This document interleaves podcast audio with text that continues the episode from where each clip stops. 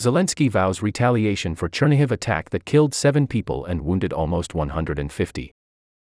KYIV, Ukraine, AP, Ukrainian President Volodymyr Zelenskyy on Sunday vowed stern retaliation for a Russian missile strike in the center of the northern Ukrainian city of Chernihiv that killed seven people and wounded almost 150 others the day before. Https colon slash slash apnews.com slash article slash russia dash ukraine dash zelensky y dash sweden dash fc 376 a 4b 51811 f 5 d 57115 fc 03b 999b3 I am sure our soldiers will respond to Russia for this terrorist attack.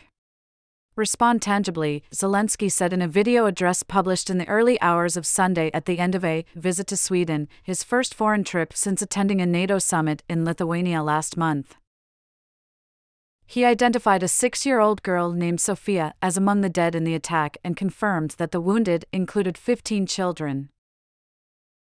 The governor of the Chernihiv region, Vyacheslav Chaus, said Sunday that the total number of people confirmed to have been wounded had risen to 148.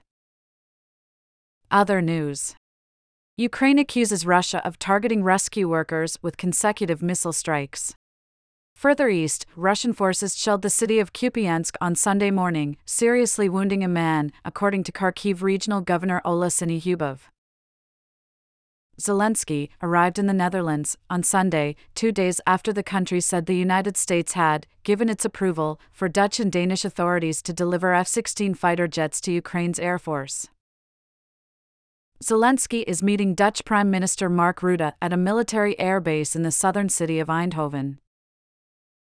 The U.S. approval Friday for the Netherlands and Denmark to deliver American made F 16s to Ukraine was seen as a major boost for Kiev, even though the fighter jets won't have an impact anytime soon on the almost 18 month war. https colon slash slash apnews.com slash hub slash Russia dash Ukraine.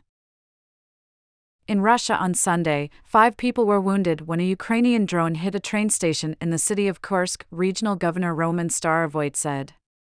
Kursk is the capital of the western region of the same name, which borders Ukraine. According to Starovoyt, the drone crashed into the roof of the railway station building, with a fire subsequently breaking out on the roof. Russian air defenses jammed a drone flying towards Moscow early Sunday, causing it to crash. Russia's defense ministry called it an attempt by the Kiev regime to carry out a terrorist attack. Moscow's Vnukovo and Domodedovo airports briefly suspended flights, but no victims or damage were reported. Ukrainian authorities, which generally avoid commenting on attacks on Russian soil, didn't say whether it launched the attacks. Drone strikes on the Russian border regions are a fairly regular occurrence.